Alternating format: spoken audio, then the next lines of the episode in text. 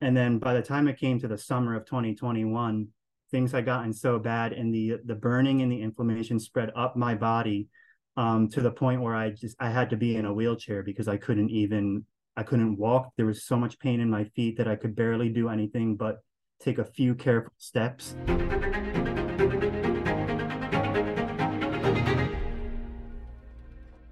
There's a young man by the name of Julian Young. He was in seminary right at the middle of COVID. And guess what?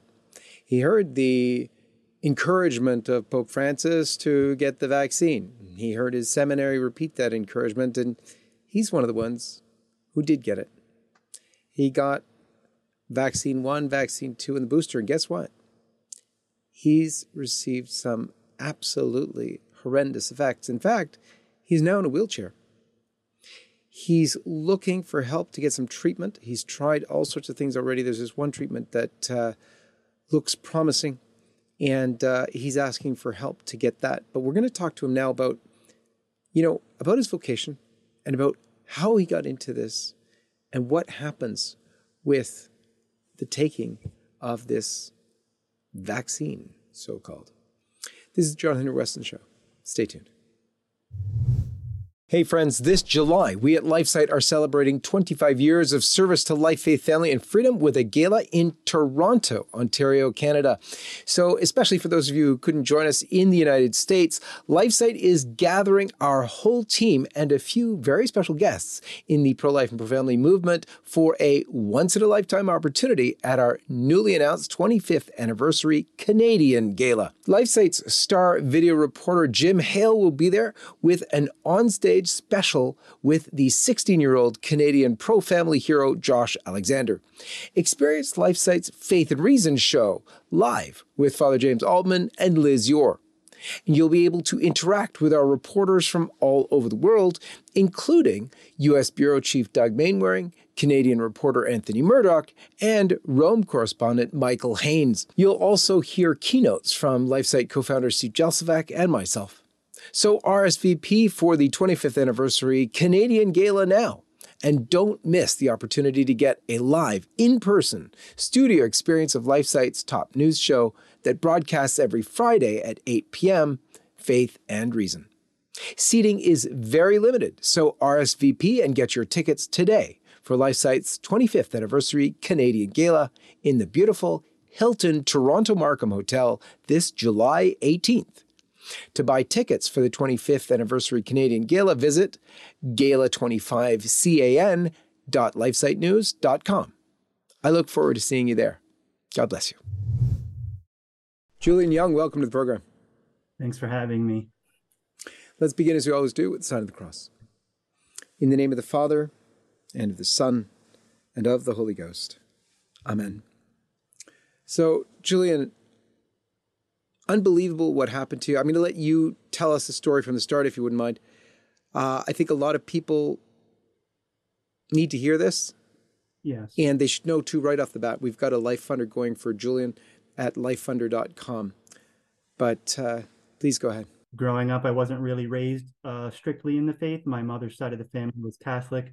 My father's side was actually Jehovah's Witnesses um, but I wasn't strictly brought up in any particular tradition. So it really wasn't until after high school, um, after I graduated in 2010, that I had my own uh, conversion. God kind of awakened me, um, and it really set me on the path towards spiritual truth. Um, although, like I mentioned in the article, I didn't immediately recognize Jesus Christ as the truth. Um, so I unfortunately I started dipping into a bunch of different uh, religious um, traditions, and uh, I subscribed to uh, religious pluralism at that time um, naively. So that kind of led me down, uh, unfortunately, a, a, path where it opened up some doorways to spiritual attack. Um, and at that point, I kind of got a, a little nervous and anxious about what was going on. So I kind of froze with everything. And um, it wasn't until I uh, an interior voice prompted me to pray to our Lord, which was not something I had ever done before.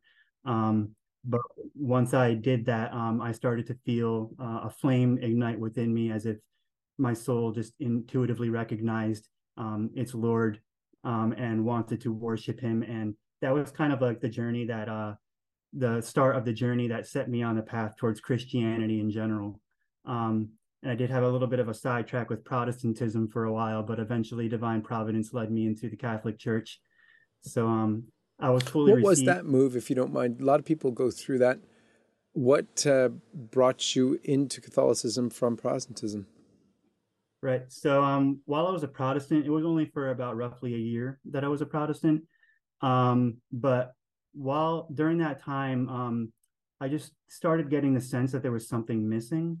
Um, and I also started to um, recognize some contradictions that I was hearing from the teachings of the pastors compared to what was actually in scripture.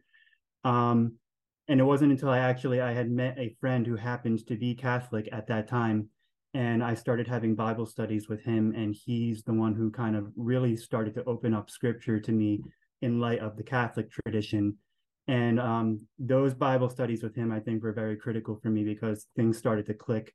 Um, and I reached a point eventually where I just realized the Catholic Church really does have the fullness of the truth. Um, and I really just needed the grace of the Holy Spirit at that moment to just make the full transition, which He did clearly give me. Um, so um, I eventually was fully received into the Catholic, uh, the Catholic Church in 2017. So, yeah, that was the, the transition process for me. Beautiful. Um, so, you know, how did your vocation spark? So, becoming Catholic is one thing, but a lot of people are Catholic; they don't become priests. Right, right. So actually, during my whole um my whole conversion, uh, I did have a girlfriend at the time, and I thought that I wanted to be married. Um, but once I became Catholic, um, and I started growing deeper in my faith, I started recognizing this desire uh, growing within me, particularly while I was at Mass. Um, I started feeling the desire that I wanted to be the one up there, and I I felt this strong desire to be able to unite myself to Christ in the holy sacrifice of the Mass. Um, and I think my girlfriend at the time recognized this um, because we eventually came to a point where we had a mutual agreement that I think uh, we both thought God was calling us in different directions. So um, we eventually went our separate ways. It was a very peaceful end um, to the relationship. And that's when I really started discerning my vocation seriously. Um, so I didn't immediately uh, think that I wanted to be a diocesan priest. Uh, um, in the first place, I wanted to maybe do evangelization uh, in terms of like missionary work overseas. So I did end up leaving the country um, in 20, uh, 2019, and I went to join the Foreign Missions of Paris. Um, and their mother house is in Paris, but they evangelize the uh, the Eastern countries um, for the most part. So I joined them as a propedeutic uh, novice um, for a period of five months in discernment. Uh, and then I eventually realized uh, during that time of discernment that it really wasn't the calling for me after all. So that's when I made the decision to come back home to the States and uh, join the seminary. And that was by that time, it was around 2020. Uh, so. Wow. All right. Yeah. And so you came back in the thick of it. What what was going on in 2020 when you arrived? Was there any already signs of COVID, or what was going on then? Yeah. So I actually I feel like it was divine providence, uh, the timing that I left France because um, I was just beginning to hear about the COVID uh, virus starting to spread, um, and I came back in February of 2020, and it was shortly after that that the lockdown started. So if I had come back, tried to come back any later, I might have been trapped there. So um, it really was divine providence that brought me back. Um, and then I, once I came home, I immediately just started the process to apply to a seminary in my diocese. So, yeah. hmm. beautiful. So, I mean, this sounds pretty pretty idyllic. You know, you're you're going through. How in the world? And I mean, I should let you unfold your story because it it's just we'll see. Okay. Tell us what happens next. You know that here on LifeSite we love to tell amazing stories. There are few so heroic and amazing as the story we're about to tell you that's coming soon. You got to watch this. When I was in seminary, I was reading a book by Henri Nouwen. He talked about a nuclear man, you know, and people who grew up in the 1980s were kind of formed by that immediate and constant threat of nuclear annihilation. My generation has grown up, you know, under the specter of priestly sexual abuse. What say you, Mr. Foreperson? Is the defendant guilty or not guilty? I think that for many of us, that has also been all encompassing. You know, I mean, I entered the seminary in January of 2004. and It's basically been there for me from in the beginning. One priest's sacrifice for many priestly sins. The story of Father John Hollowell. Coming soon from LifeSite News. Okay. All right. So I, I joined the seminary in my diocese. Um, I began the the fall semester of 2020, and as we know, of course, that's when uh, all the hype and fear about COVID uh, was starting to pick up, and uh, all the talk about the vaccines that were, or I shouldn't say vaccines because technically we know that's not what they really were, but um, that was when they were beginning to be rolled out, and um, there was a lot of disagreement, of course, um, and there was a lot of uh, of course, we know within the church there was a lot of con- uh, trying to convince us that it was an act of charity to get the vaccines, um, and then we have other people who were um, rightly so saying that it was they were produced too fast uh, and that they're potentially dangerous. So it was hard to know what voice to listen to, really, and there was a lot of confusion. Um, and unfortunately, I did decide to um, receive the two Moderna shots in 2021 um, and by this time, um, I believe I was in my my in the beginning of my second year, um, and so I received those two shots, and the effects weren't immediate. Um, I did start to experience some inflammation in my lower body, which seemed kind of weird because it's not something I had ever experienced before, and it was making it a little bit um, uncomfortable to sit and a, a bit painful.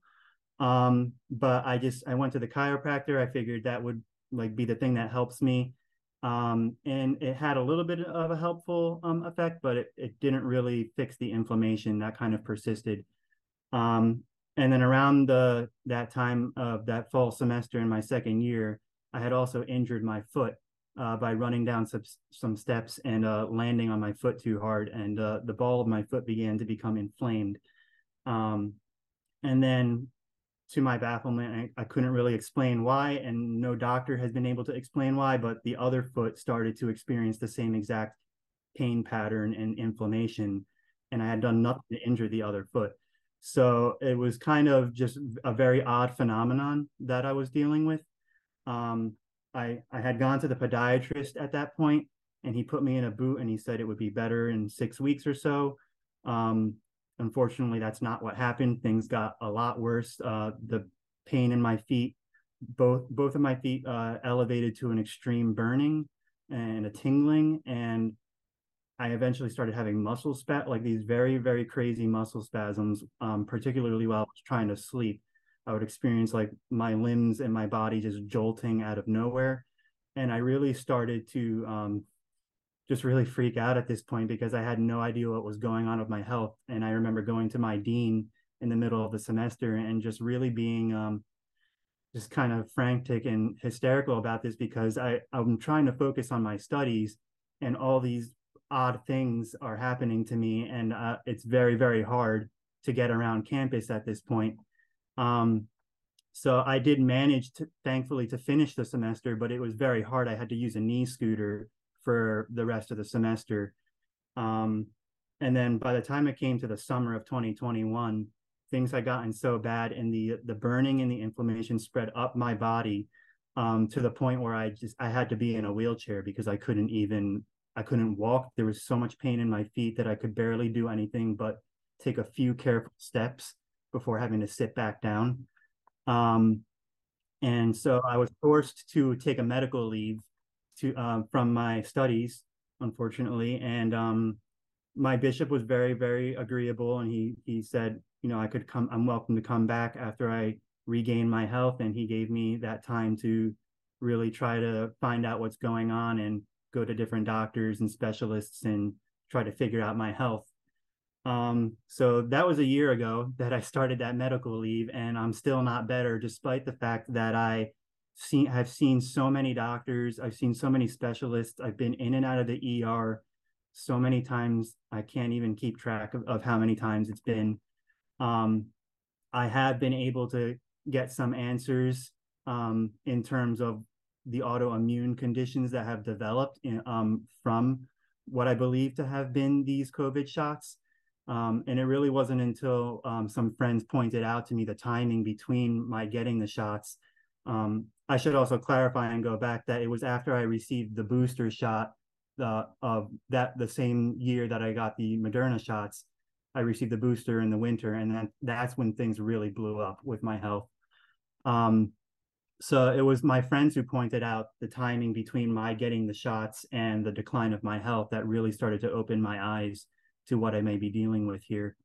Um, and I've tried a lot of the different detox protocols, um, particularly um, the FLCCC, frontline COVID, uh, COVID critical care um, doctors and researchers who've really done a lot to try to help people recover from these uh, injuries that have resulted from the shots. Um, I've done a lot of the different protocols that they put out. Some things have definitely helped, um, other things haven't. Um, my progress hasn't been in any way linear, I would say, because other aspects of my health have continued to decline. Um, so yeah, I've tried a lot of things at this point. Um, and at this point, I think it's really a matter of dealing with the autoimmune issues now that the the shots have triggered. Um, so really, Julian, if you don't mind me asking, how old are you now? I'm 31. Okay, and so life in seminary before this started happening, but in the middle of COVID, I mean, all over the world, uh, seminaries tended to be pretty strict in terms of masking and, and pushing the vaccine. Was it similar in yours? Right. Um, so in our sem- seminary, thankfully, the uh, they weren't mandating that we get these uh, shots. Um, I know that some other seminaries were, so um, I am very grateful that ours wasn't doing that. However, they were uh, they were trying to convince us that it was an act of charity, um, and um, they really wanted us to do it because they believed it was the safe thing for us to do. Um, and you know, uh, uh being in the position of again, I was confused in in terms of the conflicting um, voices as to whether this was safe or whether it wasn't.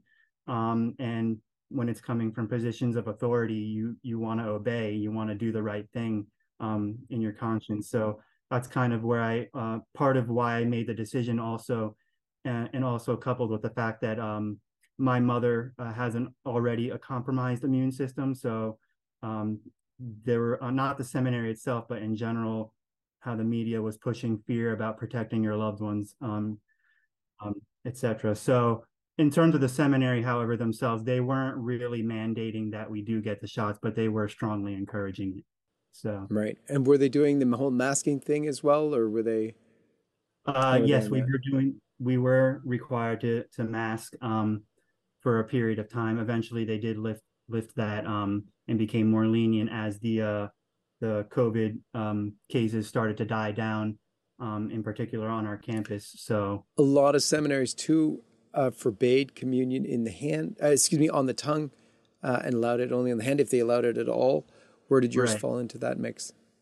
In the very beginning, um, when everything was just blowing up, they, they did make um, a quick decision to not allow us to receive on the tongue, unfortunately. It hmm. did receive some um, criticism and backlash from some of the seminarians, um, but it was very quick where they they turned that decision around and they allowed us. They simply just um, incorporated um, uh, a little cup with a hand sanitizer for them to dip their fingers in and wipe their fingers between each person receiving Holy Communion. So mm-hmm. that was we're very grateful for that. We were still able to receive uh, on the tongue very quickly. So yeah, yeah. So yeah. you fared, at least in those terms, you fared better than many. Yes. Um, so what's gone on since? Um, you know, how are things looking for you? What are your hopes right now? Right. So my hopes, um, again, I had this life funder that I, I have started that uh, LifeSite has helped promote for me, which I'm very grateful for. Um, in particular, I'm trying to to get to this one clinic in Arkansas called the Sparrow Clinic. Um, it's a homeopathic clinic. They have all homeopathic modalities. um, and it's a they have an intensive three month uh, neuroregenerative program um, where they've combined all these different modalities aim at restoring the autonomic nervous system.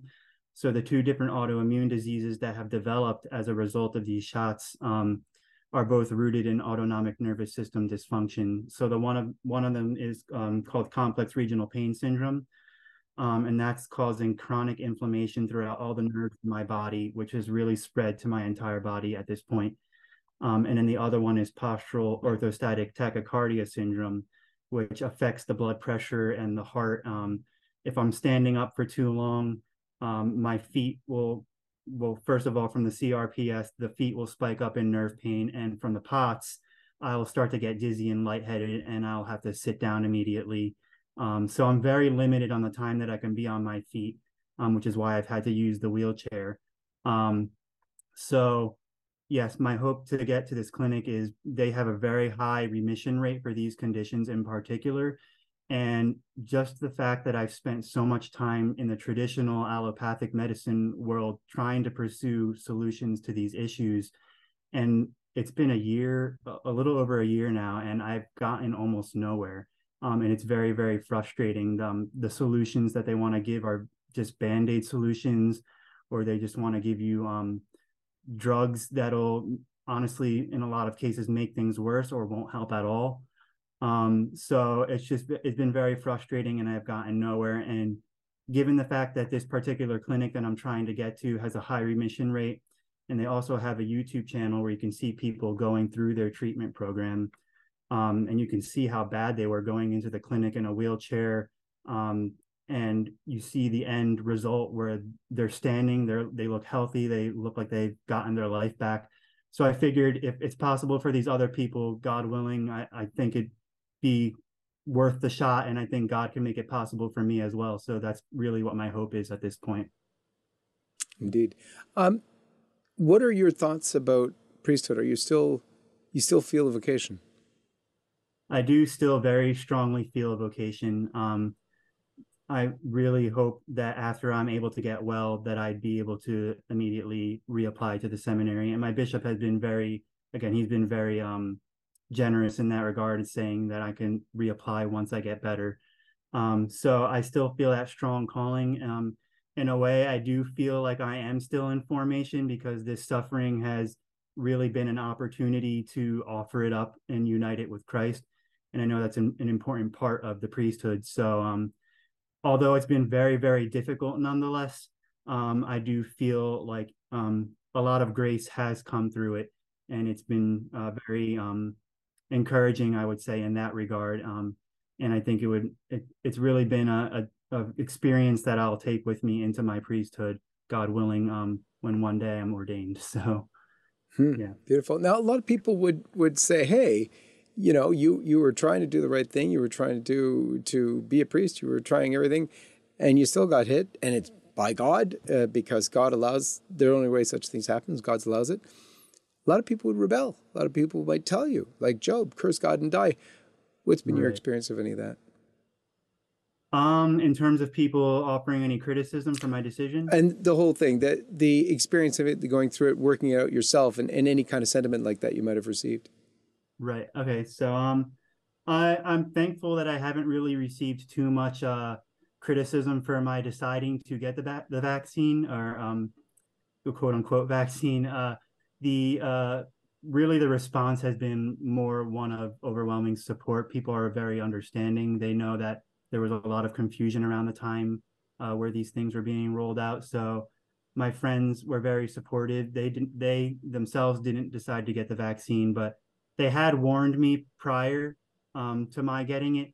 Um, unfortunately, just again with all the confusion, I didn't really take that to heart.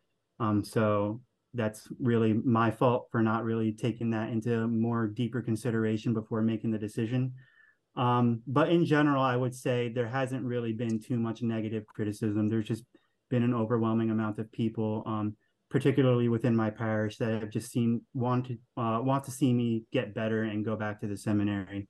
Uh, really, so I'm very thankful for just the support that people have given me in that regard. There are a lot of people that are still um, they've taken one sometimes two vaccines, They're thinking about taking boosters, don't know if they should. What would your advice be to them? I would say we've been being told that these uh, these shots are going to help us in some way, but I think we've very very clearly seen um, there's just mounting evidence of it, it doesn't make you immune to getting COVID in the first place. People can still get COVID as we've seen, and it doesn't make you any less susceptible to spreading it to other people. Um, and we've seen the amount of deaths, the amount of people coming out with autoimmune issues, um, cancers, all these different things, these negative effects. People, a lot of athletes dropping dead, as we've seen. So I would say, um, very critically think about the uh, the evidence that we've seen so far. If if you're somebody who's considering getting another booster and and really question to yourself whether it's even helped you to begin with. Um, I know people who have received the vaccines and have still gotten COVID. Um, and I don't think there's any evidence to suggest that had they not received uh, these shots, that it would have been any worse.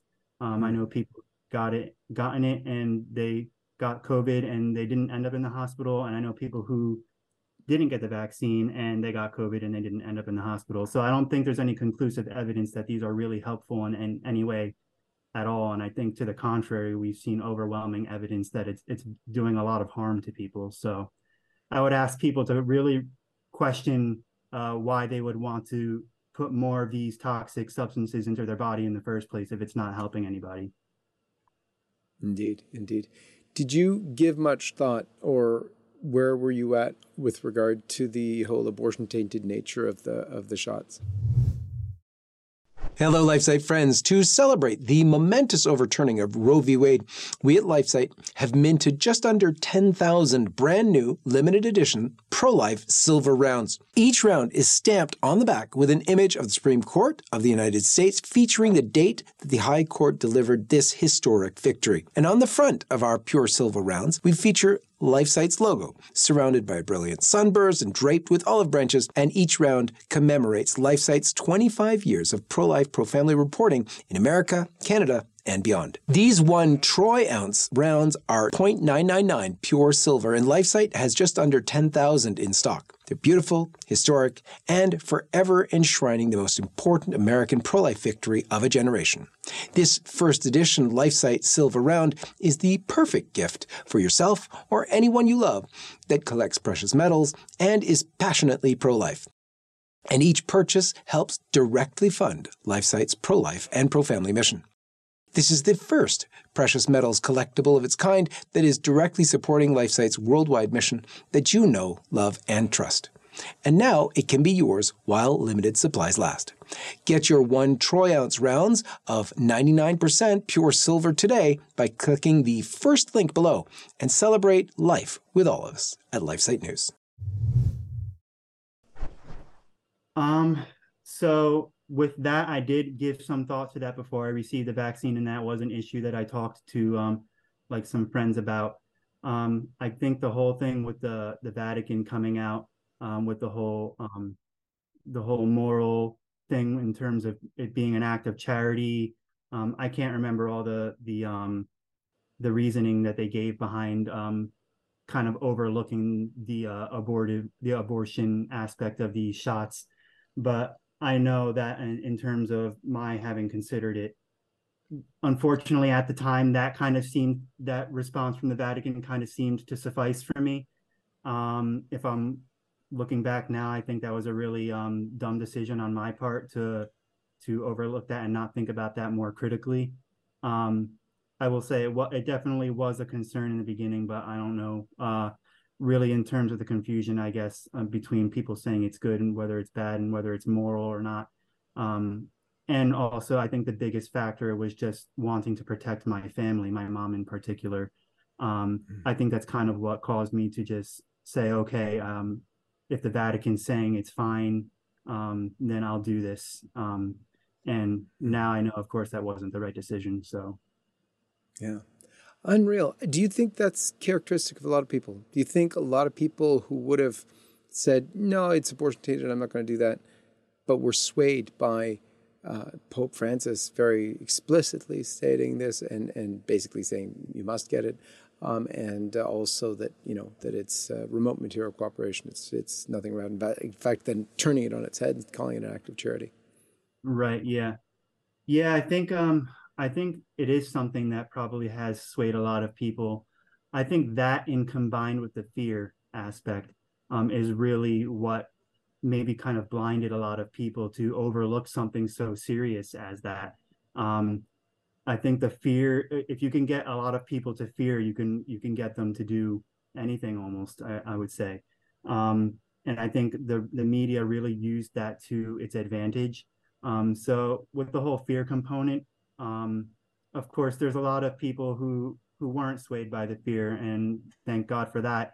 Um, but I think, yeah, if you're combining the fear and um, all these other aspects of confusion, I think it's easy to kind of say, okay, the Vatican's saying it's all right, so I, am afraid, and I don't want to harm my family. I don't want to bring any sickness to my family, so um, I'm going to get this shot anyway, regardless of whether there's a grave moral issue involved. Um, I think, unfortunately, yeah, that that has swayed a lot of people, myself included, and and shame on me for really being swayed by that in the first place. But um, I guess what's done is done. Um, and I've definitely prayed about that afterwards, um, and you know asked for forgiveness for even making that decision, despite that that uh, moral qualm. But yeah, unfortunately, I think that's just what we've dealt with. So yeah, well, Julian, thank you for speaking out because I think that's really important. It's it's hard on the other side to to uh, speak out, and uh, you've done so. Your you know your witness will be a warning to many many people. Um, I hope people can go, and uh, I wish you all the best with your vocation.